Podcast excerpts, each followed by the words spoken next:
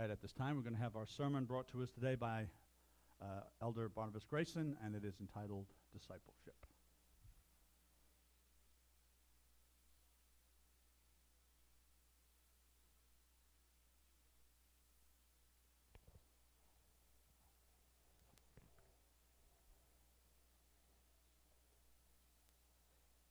Good afternoon, everyone.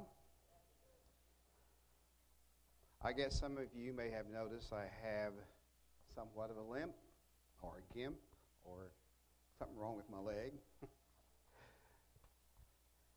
it's been like that for about uh, three and a half weeks, and I'm I'm not. Uh, you know, usually you can brag about uh, a soreness or some kind of a sprain because you say, "Well, it happened while I was in sports," you know. This time, it just, you're just walking along, and uh, something just gives. so uh, anyway, if I sit down some, too long, I can't get up. I mean, I can get up, but I really have to psych myself up. And uh, when I walk, I want, um, I really favor my leg.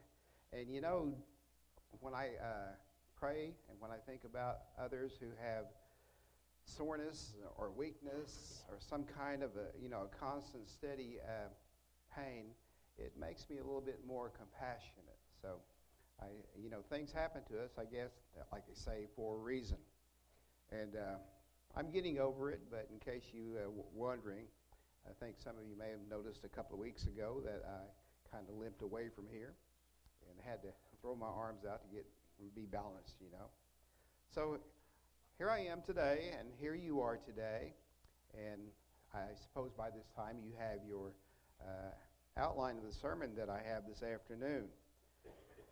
Now, we have all been called to be a disciple of Jesus Christ and his teachings and to carry what we learn and what we study uh, forward, to carry it onward. So today we're going to look at some of the examples of the apostles and, and the disciples of his day and see what it takes to be a disciple. I think most of us pretty well know what it takes. Over the years, we see the ups and downs of being a disciple.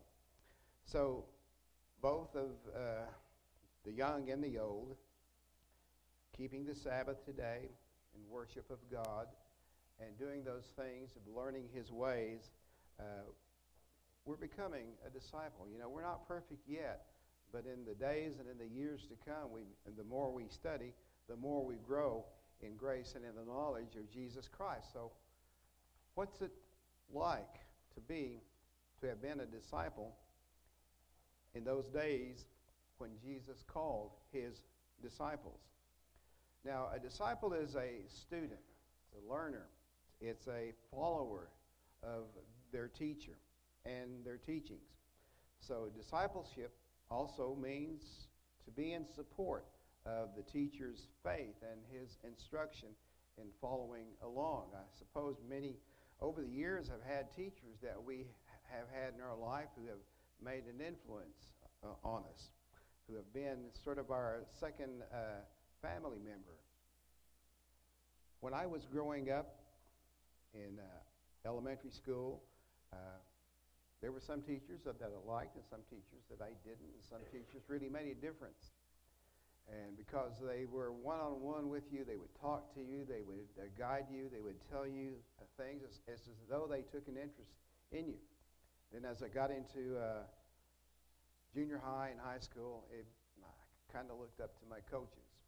And once uh, there was a science teacher that I had who um, took an interest in what I was doing, you know, outside of class. You know, but I told you this story before, but uh, you know, I said that I had uh, taken up some boxing, and uh, he asked me after uh, after I'd been gone, he asked me how I did in the ring, and I said uh, that you know he asked me, did you do any sole advertising? And I thought that well, I didn't know what he meant, and I know what he means now. And you know, did you get knocked down to the canvas? And the bottom of your shoe showed the advertisement of that particular shoe, and so. So there are a lot of teachers who approach things in a humorous way, in a wise way, and sometimes in a very corrective way. So we have as our guide, as our coach, as the captain of our salvation, Jesus Christ. Now, he, he speaks to us through His Word. And that word, sometimes, as we go along in life, we uh, face some kind of a trial or trouble, those words come back to us. So, in a way, He is speaking to us, correcting us, leading us, guiding us, because He knows those who are His, and He sees that we are His disciples. In John chapter 1, verse 29, beginning there, now the first followers of Jesus happened to be the disciples of John. And in verse 29, when John saw Jesus coming unto him, he said, Behold, the Lamb of God. Look, the Lamb of God, which takes away the sin of the world. So there's the Lamb of God who came to take away the sin of the world.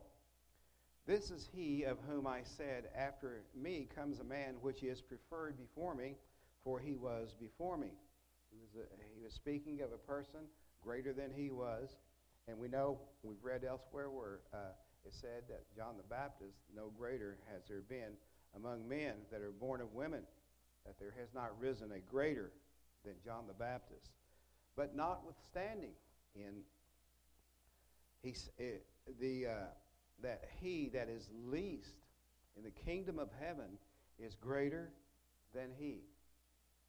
Matthew 11, 11. So you realize how great uh, a person that John the Baptist was, preaching the word, paving the way for Jesus Christ. Now, he was great, but notwithstanding, we can take this to heart, that he that is least in the kingdom of heaven is greater than he. So, verse 31, John the Baptist said, I, And I knew him not, but that he should be made manifest, you know, made known to Israel. Therefore, I am come baptizing with water. And John bare record, saying, I saw the Spirit descending from heaven like a dove, and it abode upon him. This would be the sign that to John of, of how the Father was showing the Savior to him, the one that they were looking for, that he was looking for. Verse 33 And I knew him not, didn't know him, even though, you know, John the Baptist, were, they was cousins to uh, Jesus. But he that sent me to baptize with water, the same said unto me, Upon whom ye shall see the Spirit descending and remaining on him, the same is he which baptizes with the Holy Spirit. So, all that time, perhaps day after day, John the Baptist was preaching there in the wilderness and baptizing, remembering these words that uh, was told to him that when you see this dove come uh, uh, abode on his head, then you will know that that is the Christ. So we have to kind of put ourselves in that position where we are like John the Baptist looking for the Savior. But he bear record that this is the Son of God. Again, the next day after, that is, you know, where it said John stood. So John was standing with two of his, his disciples, it says, and looking upon Jesus as he walked, he said, Behold the Lamb of God. So John saw Jesus walking along, and he said, Look, the Lamb of God. So, you know, as we look for the Lamb of God, we see him in the words that have been written for our benefit today from, from the Holy Bible, from both the Old and the New Testament. And the two disciples heard him speak, and they followed Jesus. And Jesus turned and he saw them following and said unto them, What seek you? They said unto him, Rabbi, which is, the, which is being interpreted, Master, where dwellest you? Like, where are you staying? They were asking. And he said unto them, Come and see. And they came, they saw where he dwelt, and abode with him that day, for it was about the tenth hour. It was around uh, 4 p.m. in the afternoon. Then one of the two which heard him, John speak and followed him was Andrew, Simon Peter's brother. He first finds his uh, own brother, Simon, and he said unto him, We have found the Messiah, which is being interpreted the Christ. And he brought him, that is, Simon, he brought Simon to Jesus. And When Jesus beheld him, when he looked upon Simon, he said, You are Simon, the son of Jonah. You shall be called Cephas, which is by interpretation a stone. You're going to be called a stone. So the day following, Jesus would go forth into Galilee, and he found Philip, and he said unto Philip, Follow me. And so there was an appeal that Jesus made to those who would become his disciples, and he knew. Perhaps vetted each and every one of them. He knew them. Matthew 10, verse 1 Jesus called his disciples, and their names are listed here in chapter 10, and he gave them special power. He gave them also warning. And so, as we read these words that were written to them, we also can see our calling. We can also see him speaking also to us and giving us warning. So, verse 1 when he had called unto him his twelve disciples, and he gave them power against unclean spirits. He gave them power against these unclean spirits to cast them out and to heal all manner of sickness and all manner of disease. You know, that is a power that he gave them at that time. And today we wonder, we scratch our head, you know, why isn't this all uh, done today? But verse 2 now the names of the 12 apostles are these the first, Simon, who is called Peter, and Andrew, his brother, James, the son of Zebedee, and John, his brother. Imagine at some time in the future, way off in the distance, thousands or two thousands of years ago, our names could be listed as disciples. So these were called apostles. Christ called them apostles because they, they were taught directly by uh, Christ, by Him. Now, the literal meaning of apostle is uh, sent ones, those sent. Now, Philip and Bartholomew, Thomas and Matthew, the publican, James, the son of Alphaeus, and Lebbaeus, whose name was Thaddeus. There was also Simon the Canaanite and Judas Iscariot, who also betrayed him. Now, these, were, these went forth by Christ on their first mission, and they were given instructions. Christ gave them instructions to follow. So these 12, verse 5, sent forth and commanded them, saying, Don't go into the way of the Gentiles and into any city of the Samaritans. Don't enter there. But go rather to the lost sheep of the house of Israel. So they were only go to go to the Jewish uh, cities and not to the uh, way of the Gentiles.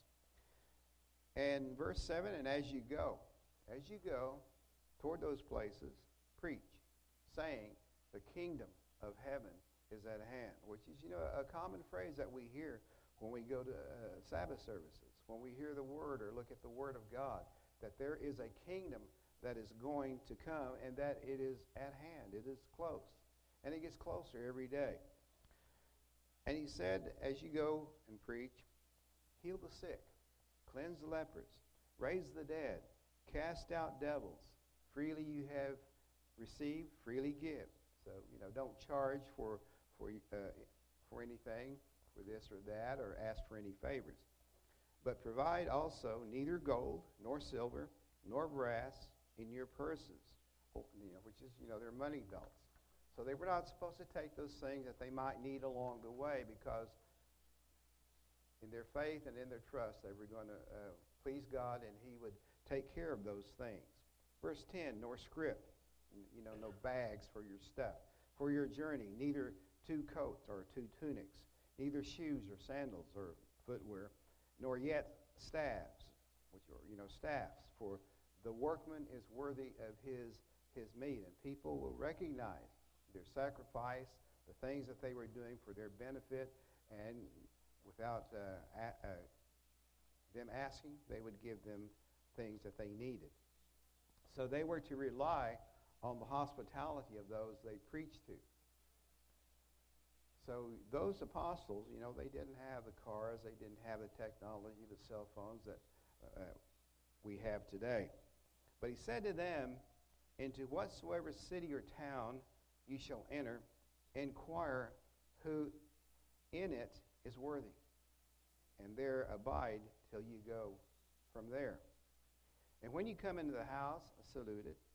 And if the house be worthy, let your peace come upon it. But if it be not worthy, let your peace return to you. And what's and whosoever shall not receive you, nor hear your words, when ye depart out of the house or city, shake off the dust of your, your feet. Verily I say unto you, it shall be more tolerable for the land of Sodom and Gomorrah in the, in the day of judgment than for that city. Behold, I send you forth as sheep in the midst of wolves. Be ye therefore wise as serpents and harmless as doves. So when we, you know, come to Sabbath services, when we're out among, in, among the people in the city, the, the, this scripture here probably does not have as much uh, threat to us or much warning to us. But in a way, we are still in the midst of wolves, and we're to be wise as serpents. And so there are places that you don't want to you don't want to be. So they were given they weren't given any ticket to uh, to any tour, no tour in paradise, and but God would see to their care. Now, if you heard words like that, you're going to be sent uh, forth in, uh, as sheep in the midst of wolves. It wouldn't sound all that encouraging. And right then and there, you would know that the mission would be difficult. So, 17, beware of men, for they will deliver you up to the councils, and they will scourge you in their synagogues. So, they were told to expect some of these things that would come along as they tried to deliver the gospel of, of Jesus Christ. And when they deliver you up, take no thought how or what ye shall speak. For it shall be given you in that same hour what ye shall speak. For it is not you that speak, but the Spirit of your Father which uh, speaks in you. Verse 21 And the brother shall deliver up the brother to death, and the father the child, and the children shall rise up against their parents and cause them to be put to death because of the gospel that they were preaching, the gospel that they believed in. Families would turn against them, brethren would turn against them. So there uh, was this kind of warning, this kind of expectation that could have discouraged the weaker at heart. And he said, And you shall be hated of all men for my name's sake, but he that endures unto the end, the same shall be saved. But when they persecute you in this city, flee you into another. For verily I say unto you, you shall not have gone over the cities of Israel till the Son of Man comes. Now, that was then, and it is, this is now. So, how could it apply to Christ's disciples today? How can it apply to our life today? We see that this gospel that Jesus gave them was, uh, was to be carried throughout history and through the tribulation before Christ returns. And so, in a way, these, this expectation, this warning that Jesus gave the early disciples can be for us today, and it could also be for the disciples who are to come. Now, Matthew 24, verse 12, it says that lawlessness, that iniquity shall abound, that the love of many shall grow cold, and that there will come a time when people not only will be turning against each other, but will hate one another. But, he said, for uh, it will, you know, this is going to call for endurance to the end, but, and it says that he that shall endure unto the end, the same shall be saved. And this, but this gospel shall be preached in all the world for a witness unto all nations, and then shall the end come. Now, as God cares for the sparrows, and not one of them falls without his, his knowing, he said to them, Matthew 10, uh, verse 30, he said to them, The very hairs of your head are all numbered. And I would suppose, just my own guess, that, you know, you got hairs all over the place on your face, under your nose, on your chin, etc., etc. But fear you not, therefore, you are of more value than many sparrows. Whosoever there shall, therefore shall confess me before men, him will I confess also before my Father which is in heaven. But whosoever shall deny me before men, him will I also deny before my Father which is in heaven. So, in all their way and along their way, they were to acknowledge that they were the disciples of Christ, preaching a gospel that he taught them, that, he, uh, they, that they learned from him. And he said to them, Don't think that I've come to send peace on earth. I came not to send peace, but a sword. For I am come to set a man at variance against his father, and the daughter against her mother, and the daughter in law against her mother in law. And a man's foe shall be they of his own household. This is one of the costs of discipleship. But a true disciple must carry on uh, whatever burden that is laid upon him and still follow Jesus. Verse 37, it says, He that loves father or mother more than me, not worthy of me. And he that loves son or daughter more than me is not worthy of me. And he that takes not his cross and follows after me is not worthy of me. So he that finds his life shall lose it, and he that loses his life for my sake shall find it. He that receives you receives me, and he that receives me receives him that sent me, that is the Father.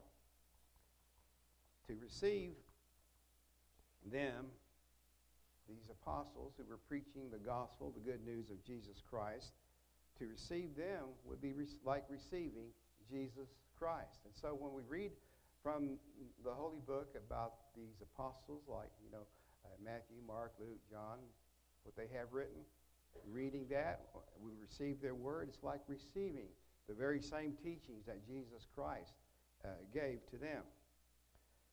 Verse 41 He that receives a prophet in the name of a prophet shall receive a prophet's reward. And he that receives a righteous man in the name of a righteous man shall receive a righteous man's uh, reward. So we see that the apostles, they were the prophets, they were the disciples, they were the teachers of the, of the things of Christ. In verse 42, and whosoever shall give drink unto one of these little ones a cup of cold water in the name of the disciple, verily I say unto you, he shall in no wise lose his reward. So, as a representative of Christ, you give even a cup of water to a little child, you will surely be rewarded. These little things, you think, well, they're insignificant little things, but God takes notice. He sees what you have done in, in His name. He, you know, he takes note of even the smallest thing that we do in His honor.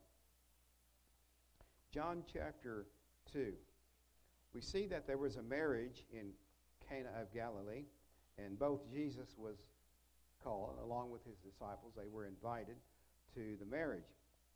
His mother was there. And it was there that Jesus did his first recorded uh, miracle, turning water instantly uh, uh, into the best tasting wine. John chapter 2 and verse 3 there came a time at during the wedding that they wanted wine, and the mother of Jesus said unto him, There is no wine. We have no wine. and Jesus said unto her, Woman, what have I to do with you? Now, some interpretations read, uh, Why do you involve me? My hour or my time is not yet come, which you know was referring to his coming sacrifice. Now, to, to some, the tone of this phrase woman, what have I to do with you, may sound respectful, but in Greek, the term woman is G U N E, goon. And it is one of respect. So his mother said to the, unto the servants, Whatsoever he says unto you, do it. And there were set three six water pots of stone, after the manner of the purifying of the Jews containing two or three firkins. Now, these stone pots, they were used for uh, cleansing before and after meals. So the wine was in, in those jars, and uh, perhaps if those that were there knew where they came from, it might have been unthinkable to drink from. So there was a lot of wine made. There's about nine gallons each, amounting to over 100 gallons. And if there was some significant to this amount of wine, I don't know, but it, you know, it must have filled the need for everyone needing more wine. So Jesus said to them, Fill the water pots with water. And he filled, it, filled them up to the brim. And he said unto them, Draw out now and bear unto the governor of the feast. And they bare it, they took it to the governor. And when the ruler of the feast had tasted the uh, water that was made wine, and knew not uh, whence it was, but the servant which drew this water knew, the governor of the feast called the bridegroom. And he said unto him, Every man at the beginning does set forth good wine. And when men have well drunk, then they which is uh, which is worse, but they have but you have kept the good wine until now. So this wine had to be, have been the most well-tasting wine that man has ever known. So what was the significance of, of this uh, miracle of, of the wine?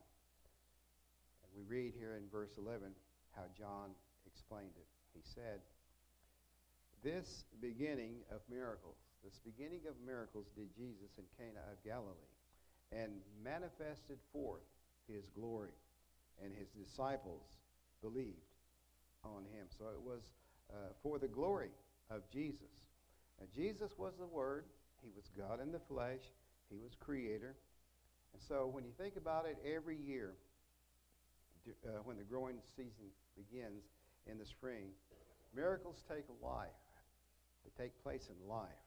You know, there's the barley, the wheat, the plants, the trees, the vines, and all the things that uh, do their thing, producing fruit. And the water in the grape turns to a sweet juice. And when it is picked, it immediately begins to ferment, the, fer- the fermentation process, and over time produces good wine. So here at the wedding celebration in Cana, water was instantly transformed into wine as a miracle. And there his disciples, they saw that power, and their faith was strengthened. So we see that the apostles they were first called Christians in Antioch. In Antioch, they were recognized as a distinct group. Now, Barnabas had been sent there, and the group had grown through his teachings, and he sent for Paul, and they ministered a full year there.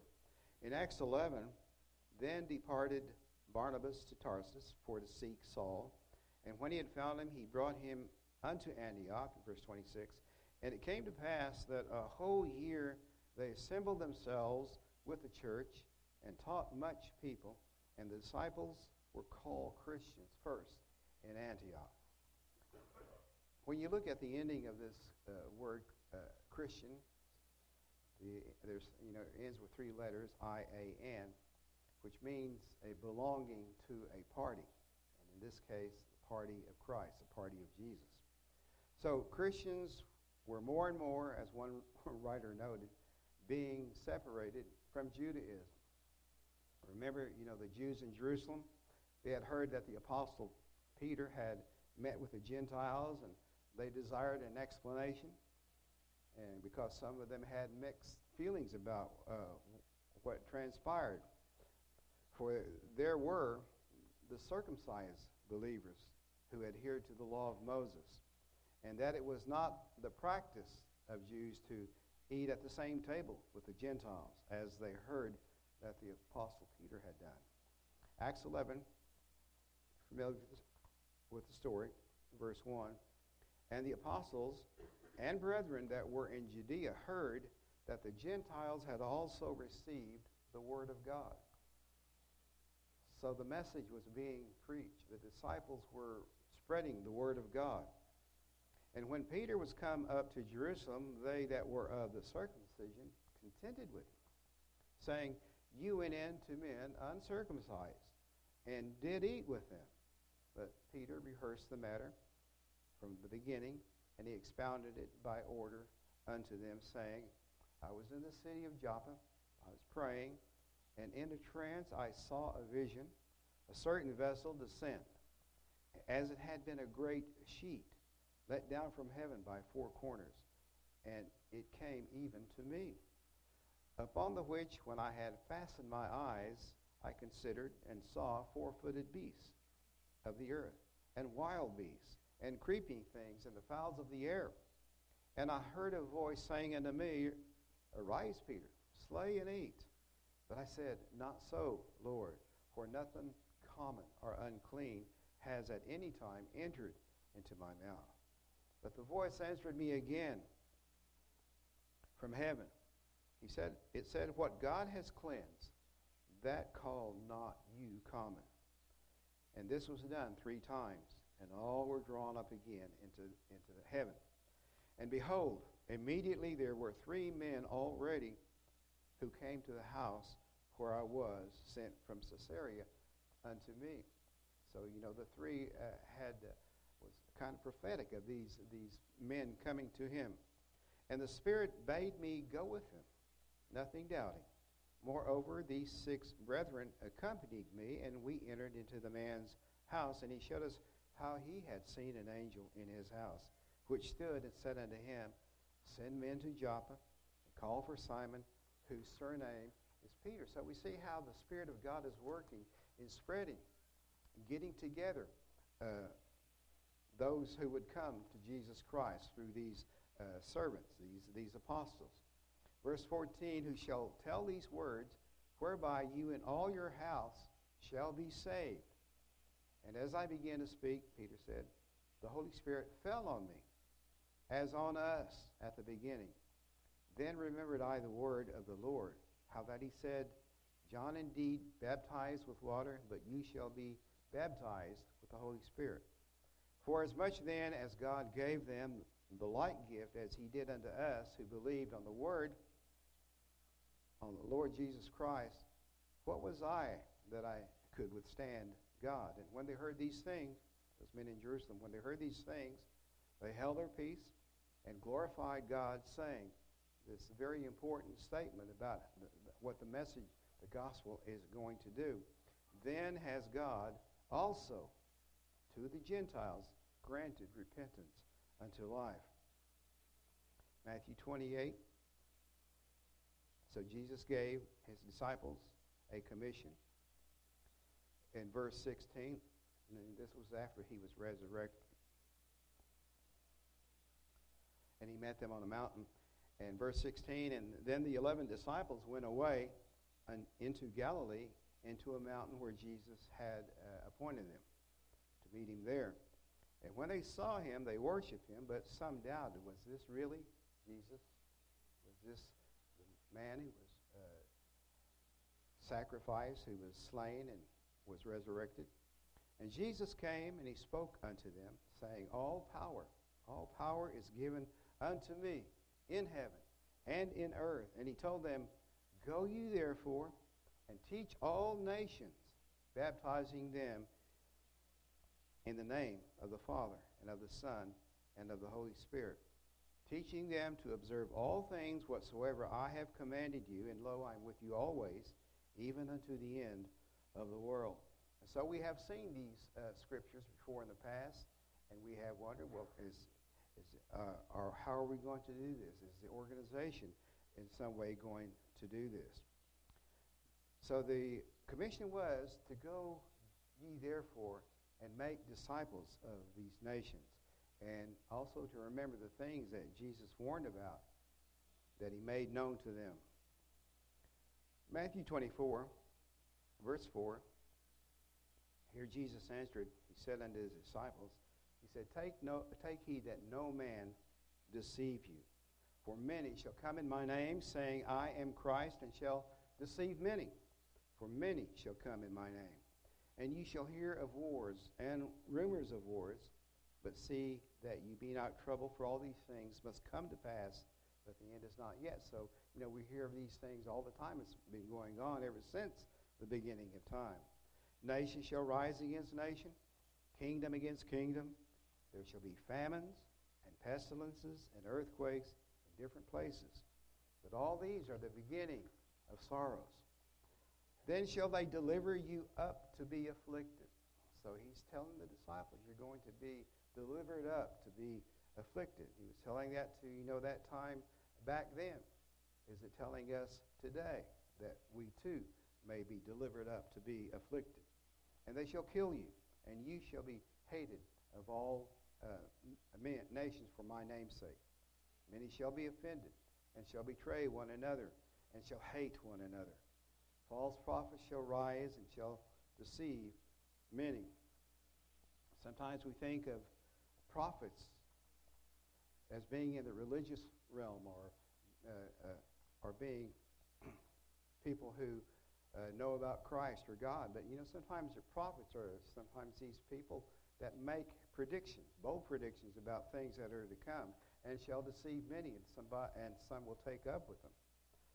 But because iniquity shall abound, the love of many shall wax cold. And so we have to be on guard that our love doesn't wax cold because of the things that are done of, or the things that we hear. He that shall endure unto the end, the same shall be saved. And this gospel shall be preached in all the world for a witness unto all nations. Ver, uh, skip down to verse uh, 20. Pray that your flight be not in the winter, neither on the Sabbath day. So we know what it's like when cold weather comes. We know it's very uncomfortable. But imagine if that time came in the winter. It would be good for us, you know, uh, pray every, at least every once in a while that our flight, that our calling to flee will uh, not be on a cold winter day. And then he said, neither on the, uh, pray that your flight neither be on the Sabbath day. Something I've always, always wondered about. Because the Sabbath day, people will know, hey, you're keeping, you're worshiping God on, on, on a day that is not what religionists or Protestant Christianity is doing because they're keeping Sunday. For then shall be great tribulation, such as was not since the beginning of the world to this time, nor ever shall be. And except those days shall be shortened, there should no flesh be saved. No flesh be saved alive. But for the elect's sake, those days shall be shortened. So if any man say unto you, Lo, here is Christ, or theirs, believe it not. Because there will arise false Christ, false prophets. And they're going to show all kinds of signs and wonders, insomuch that, if it were possible, they shall deceive the very elect. And he says, Behold, I have told you before. Luke 24, it says that repentance and remission of sins should be preached in his name among all nations, beginning at Jerusalem. So, as disciples of Christ, how much of this will fall to our lot in this age? You know, the Bible says that my people are destroyed for lack of knowledge because, you know, very few know about what the Word of God says and how to be uh, a true Christian, following the ways of Jesus Christ. And so we look around and we see that there are signs of impending judgment because there are all kinds of sins and there are all kinds of abominations and they hide it not. So all is out kind of in the open hatred, bigotry, injustice, perversions, lying, corruption, people suffering in all sorts of ways. It's kind of like we're, we're all being fed and fatted for, for the kill because we keep ourselves in our own little area thinking and enjoying you know the things around us but we see also that the Lord will do nothing unless he warns his prophets, gives them a warning. Mark 10, 14. Skip a couple of uh, verses here. That we should receive the kingdom as a little child. That we need to be humble, that we need to be trustworthy, trusting in God, knowing whom we will follow. Now, in Luke 14, we have to count the cost, see what it's going to take. Because in John 8, then said Jesus to those which believed in him, If you continue in my word, then are you my disciples indeed. And ye shall know the truth. The truth shall make you free. And John uh, 13, 35, And by this shall all men know that you are my disciples, if you have love one to another. I've listed on your out, uh, outline there that there are tests of discipleship. Just, here's just a few. You can probably go through the, the Bible and find other tests. Some of us have had these kind of tests. For example, in obedience. John 14, 15. It's one of the tests of discipleship. So, you know, sometimes we let down in obeying. We go astray. In John 14, 15, it says, If you love me, keep my commandments. And the second, another test, is in that of faithfulness. John 15, 8. Herein is my Father glorified, the scripture says, that you bear much fruit, so shall you be my disciples. By putting faith in the Word of God, by growing in grace and knowledge, we bear those uh, fruits. And the third one, we're to, to continue in the Word. John chapter 8, verse 31, it says, Then said Jesus to those Jews which believed on him, If you continue in my word, then are you disciples indeed. So there are a lot of things in life that might want to make us give up, might want us to turn, turn uh, aside. Then the fourth one is love. John 13, 35, it says, By this shall all men know that you are my disciples, if you have love one to another. And then six, there's humility. Matthew 10, 24 through 25, that the disciple is not above his master, nor the servant above his Lord. Being humble in, in all ways. Not trying to stand out like you, uh, we are somebody. Now, each one of these scriptures, of course, they're just a single scripture, and uh, it would be do, uh, do you well, I guess, and to uh, read them in context. Verse, uh, the seventh one is surrender. 1 Corinthians 6, 19. It says, What know ye not that your body is the temple of the Holy Spirit which is in you, which you have of God, and you are not your own. The eighth one is endurance, Romans 12, 1, where it says, I beseech you, brethren, by the mercies of God, that you present your bodies a living sacrifice, holy, acceptable unto God, which is your reasonable service. And the ninth one, to bear the burdens. We all have burdens. We all have trials. We all have heaviness in our lives sometimes and pains. Luke 14, 27, For whosoever does not bear his cross and come after me cannot be my disciples. Sometimes when you have pain, when you have a trial, you're not feeling good, it's really hard to put your heart into something, to go on about continuing your study, your studies, your prayer, and all those things. Now we know that there are rewards of discipleship, and in Matthew 12, we read, verse 46, while he talked to the people, behold, his mother and his brethren stood outside, desiring to speak with him, and then one said unto him, Behold, your mother and your brethren stand outside without, desiring to speak with you. But he answered and said unto him that told him, Who is my mother? And who are my brethren? And he stretched forth his hand toward his disciples, and he said, Behold, my mother and my brethren. So this is how Jesus thinks of each and every one of us. That we are his brother, that we are his sister, that we are that uh, and the same as my brother and sister and mother. So we are a family.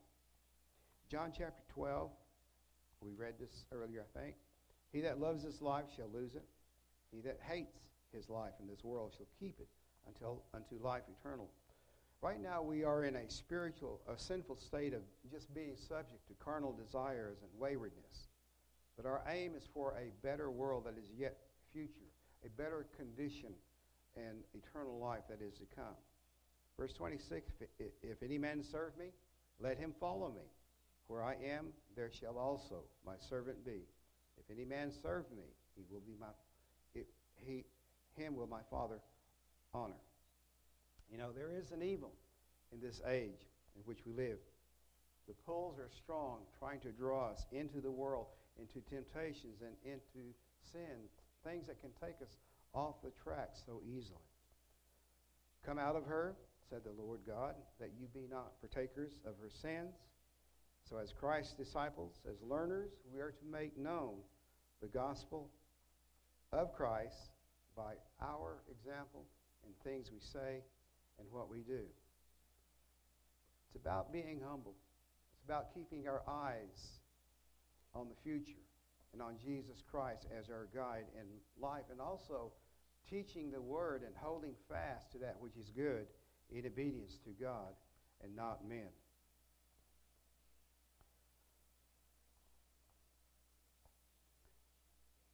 I'd like to close with the opening scripture that we read. In closing, John chapter 8, verse 31. Then said Jesus to, to those Jews which believed on him, He said, If you continue in my word, then are you disciples indeed. And these very words say the same thing to you and me. If you continue in my word, then you, you are my disciples indeed.